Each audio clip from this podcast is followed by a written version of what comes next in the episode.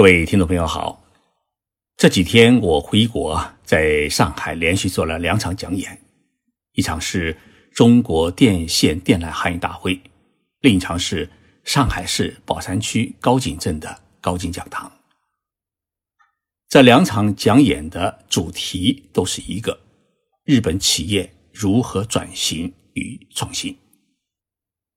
中国电线电缆大会是全国的行业年会。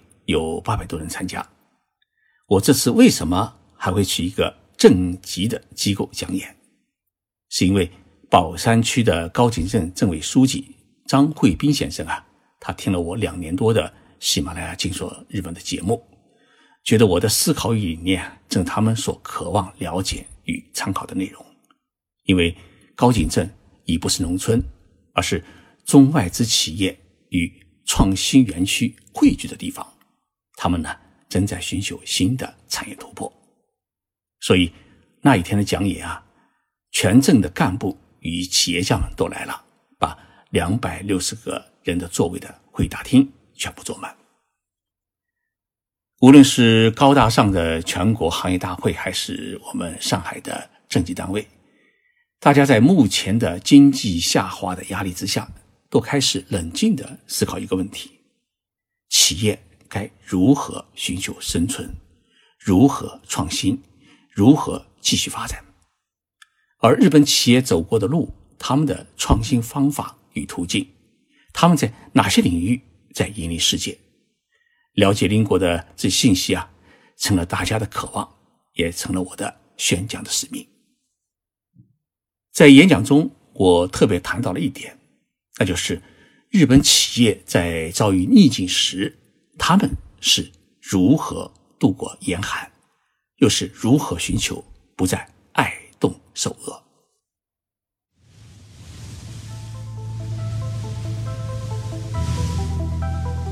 任你波涛汹涌，我自静静到来。静说日本，冷静才能说出真相。我是徐宁波，在东京给各位讲述日本故事。中美贸易战打到现在还开不到尽头，有些企业家们觉得有点扛不住。我跟大家说啊，中国与美国才开打第一次贸易战，日本与美国从七十年代开始到八十年代，先后打过六次贸易战，而且美国打一次，日本表面上是妥协一次，但是日本从每一次的打击当中。去总结经验教训，并暗地里呢寻求技术与市场的突破。结果呢，日本是越打越勇，也越打越强，达成了世界第二大经济大国。当然，现在的经济总量被我们中国超越，这是后话。所以，我们不必忧虑美国的贸易打压会折断我们中国的经济，恰恰是给了我们一个。冷静思考的时期，从追求高发展的征途上放慢脚步，想一想如何才能做大做强自己，如何才能转型创新。参加中国电信电缆行业大会的企业家告诉我一个现象，说有些企业家在市场前景不明朗、同行的价格竞争过于激烈的情况之下，准备放弃本业去开拓新的产业。我告诉他们四个字，叫“入行不易”。这四个字有两个意思：一是企业家在自己的本行业里面已经干了几十年，熟门熟路，抛弃可惜；二是要寻找新的行业搭进去。你想到的行业，别人也许已经在干；即使别人还没有在干，你重启炉灶，没有几年的折腾，可能还找不到入行的门路。那怎么办呢？我在大会上介绍了日本企业转型的几个案例，核心就是如何利用自身现有的技术来寻求新的产业与市场的突破，做到绝处逢生。那么第一家就是富士胶卷公司，在数码相机啊还没有诞生之前，美国的柯达与日本的富士胶卷。是世界上两大的胶卷生产商。柯达呢是黄颜色包装，富士是绿颜色包装。结果，柯达是宣告破产重组，富士胶卷呢活了下来，而且是越活越好。为什么富士胶卷能够活下来？因为它成功转型了。当年富士胶卷在十字路口徘徊的时候啊，跳楼的念头都有过。但是，全体员工一起思考了一个问题：公司最核心的胶卷膜的技术能否改作他用？终于啊，有人想到，我们不妨来试一试化妆品如何？胶卷与化妆品这两个产品的概念啊，是相距十万八千里。怎样才能融合？结果啊，一年之后。富士胶卷公司啊，成功开发出了红色系列化妆品，用的就是公司最为传统的膜与水解的技术。化妆品的开发成功，让富士胶卷公司啊尝到了涉足健康产业的甜头。于是呢，公司重心向健康产业转型，将最先进的人工智能技术与富士胶卷传统的优势的图像处理技术进行结合，开发出了。用于识别和提取器官区域的 AI 的识别技术，那么这项技术结合了医疗影像与信息学的 AI 技术的医疗系统，已经成为富士胶卷公司一个新的医疗的技术品牌，叫瑞丽。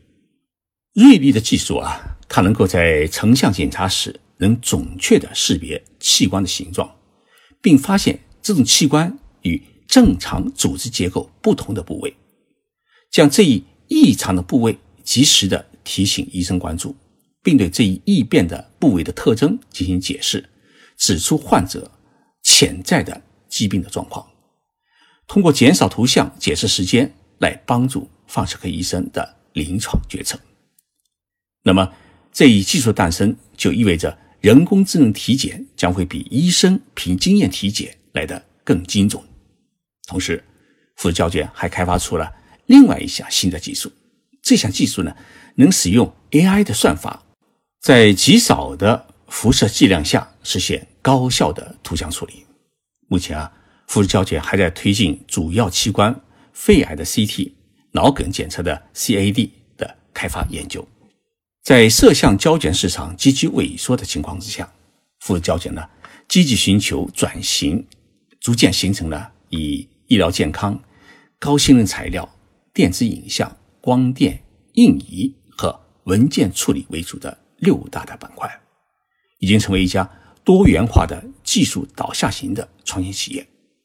其中，健康医疗事业已经成了富士胶卷未来发展的一个领头羊，也使得富士胶卷成了日本再生医疗的重要的关联企业。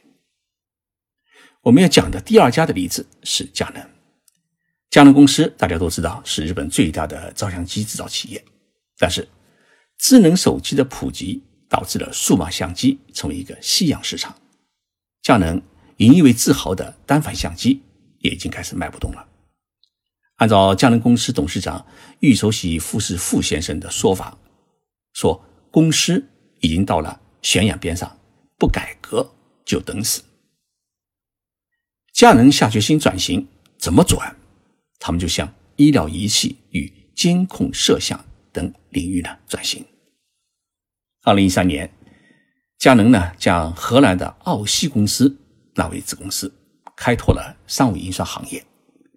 二零一四年，佳能又收购了世界最大的视频管理软件公司麦斯通，这是一家丹麦公司。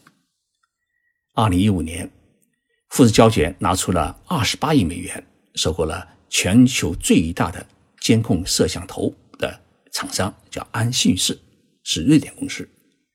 那么，在二零一六年，这家公司呢再出资五十九亿美元，收购了东芝的医疗设备公司。而这一系列的收购，都是基于这样的公司自称它拥有世界一流的摄像成像技术，也就是说，它是以自身的传统的技术。以收购的方式，短平快的搞了一个产业与市场的扩大版，在短短的几年时间里面啊，佳能公司已经晋升为世界第四大的医疗设备制造商。去年在上海的金博会上面，该公司推出的帕特西体，它的性能的卓越性令行家们是为之惊叹。佳能公司显然还不满足于医疗健康产业，它凭借照相技术又开始进军小型卫星制造与发射领域。二零一七年，佳能发射升空的低轨小型卫星，重量只有六十五公斤，安装了佳能公司自己研发的光学成像设备，运行轨道距离呢，地球是五百公里，每天是绕行地球是十五次。它拍摄的地面照片的精度可以达到一米，那么这样的精度对一颗小型卫星来说已经是很高了。除了拍摄照片之外呢？哎，这颗卫星啊，还能够计算地面物体的尺寸与统计数量，其中包括车辆、建筑或者农场。它也能够收集各种数据，涉及到泥石流啊，哎，地球或者呃其他的自然灾害。这颗卫星的制造成本还不到十亿日元，大约是合六千六百万元人民币。这仅仅是常规卫星制造成本的零头。佳能公司计算，到二零二零年，他们能够利用成像卫星获得四点八亿美元的收入，而到了二零三零年，这收入呢可能会翻一番。不仅如此，佳能还开始了火箭研发与卫星发射场的建设。太空梦啊，正在让这一家传统的照相机企业成为世界宇宙工业的一个新的成员。听完以上这两个案例，与会的企业家们看到了一个希望，那就是如何利用现有的技术来衍生出新的产业与市场。其实，佳能成功转型的背后有一个很重要的基础，那就是它拥有巨大的自有资金的积累，能够花得起大钱收购世界一流的技术企业。日本企业面对经济下滑。市场变化的第二个的应对手段就是存钱。日本京瓷公司的创始人稻盛和夫先生曾经在一次讲演当中啊说过这么一句话，他说啊，一家企业的平稳发展必须拥有自有资金的积累。京瓷公司七年间不赚一分钱，我们也不会倒下。稻盛和夫先生说这句话的背景是京瓷公司拥有五万多名员工，可以想象。五万多名员工，七年当中工资都发得出，那么京瓷公司它现在到底有多少钱？我们完全可以预估到。日本公司之所以喜欢存钱，是因为他们吃信了泡沫经济崩溃和经济危机的骨头。上世纪九十年代初，日本泡沫经济崩溃，银行的银根抽紧，一些资金不足的企业便在风雨当中呢倒闭了。二零零八年，世界金融危机发生，再次袭击以出口为主的日本各大企业。这些困境让日本企业深深的感受到存钱的重要性。即使这几年日本经济复苏，股价翻了三倍，安倍首相是催着企业给员工增加工资，但是这些企业依然是坚决做守财奴，把安倍首相的话当耳边风。到二零一八年底，日本企业的现金储备，也就是内部流程金额啊，达到了五百零六万亿日元，大约合三十四万亿元人民币，相当于日本国家一年 GDP 的总额。正因为有这些钱，日本企业才可以从长计议、从容转型。就像丰田汽车公司，它的那一项氢能源技术，可以从一九九二年开始研发。到二零一四年生产出第一批的试验车，整整二十年的时间专注于一项技术的研发，这不只是需要耐心，而是耐心背后的一个资金的实力。财富中文网今年七月十九号发表的二零一八年财富世界五百强排行榜，它的数据很能说明丰田的这个实力。像中国上榜的汽车公司，包括上汽、东风、一汽、北汽、吉利，这些中国车企的总利润为一百三十七亿美元。但是，丰田汽车公司一家，二零一八年的利润就达到了两百二十五亿美元，现金储备更是高达八百四十亿美元，大约是六千亿元人民币。我在高先生讲演时啊，开了个玩笑，说如果阿里巴巴是日本的一家企业，那么日本经济团体联合会开会时啊，马云先生估计连小板凳都找不见。为什么这么说呢？因为阿里巴巴虽然做得很好、很成功，但是你的企业实在太年轻。因为千年企业还只能坐在第二排，那么百年企业还找不到自己的位置。你才创办几十年的企业。更是找不到自己的板凳。这话是什么意思呢？一家企业的价值，除了它创造的利润之外，还在于它的生命力。当一家企业经过了战乱、地震、海啸、金融危机、泡沫经济崩溃、老东家断更等等天灾人祸，还能够连续存活几百年甚至上千年，一定有它独自的 DNA。这个 DNA。应该有三个：第一，他只做本业及本业相关事业，不搞盲目扩张；第二，他是备战备荒，是存储钱粮；第三，他是不以上市为追求，以传承发展为第一要务，牢牢把控企业的经营权。谢谢大家收听，我们下星期三再见。